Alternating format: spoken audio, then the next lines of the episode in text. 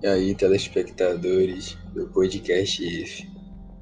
Eu sou o Gabriel Rodrigues Montoli Paiva, do IFAM, turma 11B, e irei comentar, irei falar o mito da Pandora. Zeus, o deus supremo da mitologia grega, é fruto de uma complicada teogonia que se assemelha à genealogia humana Bravo e vingativo, o deus dos gregos casou-se inúmeras vezes, gerando uma sucessão de outros menores: Apolo, Hebe, Herme, as musas, entre outros.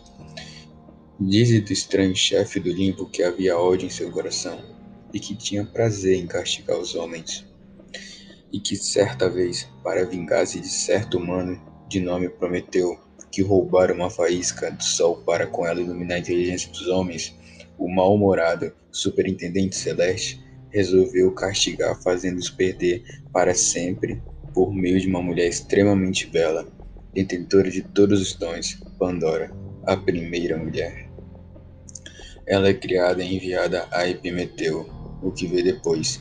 Embora Prometeu houvesse aconselhado seu irmão a não aceitar nenhum presente de Zeus, de quem desconfiava muito, ela traz consigo do Olimpo um presente de nupícias para Epimeteu, uma arca de ouro hermi, hermeticamente fechada.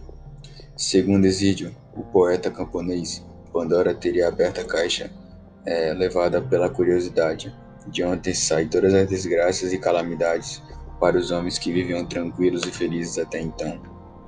Ao fechá-la, rapidamente, conseguiu prender em seu interior a esperança que por séculos ficaria encerrada como uma promessa de retorno aos felizes e ditosos tempos da infância da espécie humana sobre a Terra. A curiosa lenda traz consigo aspectos interessantes relacionados com outras lendas e crendices que fazem parte de outras culturas e com muitos preconceitos que até hoje subsistem. Sobre a curiosidade da primeira mulher, que muitos têm a ver com a indiscrição e que não é somente feminina, e suas consequências desastrosas, pode-se dizer que na história real do ser humano, ela transformou-se no um terrível defeito que tem causado muitas desgraças e calamidades, que conduz ao intrometimento, à indiscrição, à superficialidade, à vulgaridade, ao efêmero. Compreensível no homem pré-histórico e nas crianças, que de certa forma reproduz a evolução da espécie desde os primeiros tempos e também nos homens da ciência em suas investigações. É inaceitável para o homem de hoje quando torna a distância de si, atento a tudo quando ocorre ao seu redor, mas alheio ao que ocorre com a sua esposa. O mito de Pandora pode nos levar a muitas conclusões, desde a inutilidade de Deus vingativo até a necessidade de transcender estados inferiores de evolução a necessidade de rever os, preconce os preconceitos que existem relacionados com a mulher, cuja graça e beleza não poderiam nunca ser invólucro do pecado e da desgraça, especialmente encomendadas por Zeus duvidoso.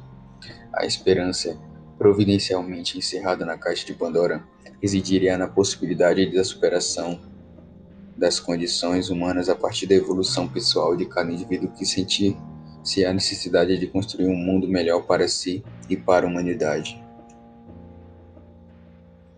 E esse aí foi o mitinho da. Foi o mito da Pandora. Espero que tenham gostado. E é isso aí.